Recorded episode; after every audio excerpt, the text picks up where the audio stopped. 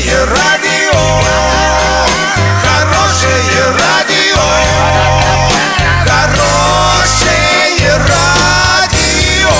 Радио Шансон. В студии с новостями Дарья Дмитриева. Здравствуйте. Спонсоры выпуска «Строительный бум». Низкие цены всегда. Картина дня за 30 секунд. В Орске два дома в центре города вторые сутки находятся без воды.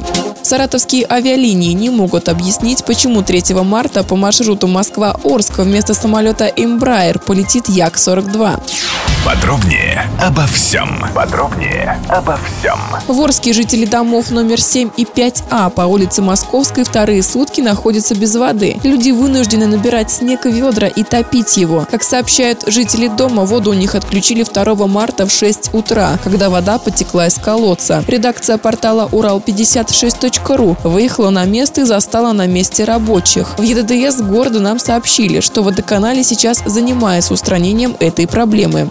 3 марта авиарейс Москва-Орск будет осуществлять не Embraer, а Як-42. Урал56.ру решил узнать причину этой замены, но оказалось, что сделать это не так-то просто из-за чрезвычайной открытости компании «Саратовские авиалинии». В справочной авиакомпании журналистам подтвердили факт замены, но причины, по словам операторов, они не знают. Далее журналисты позвонили в центральный офис АО «Саратовские авиалинии». Оттуда нас направили в пресс-службу. А пресс Служба на наши многочисленные звонки не отвечает. Так и остается гадать, почему самолет заменили.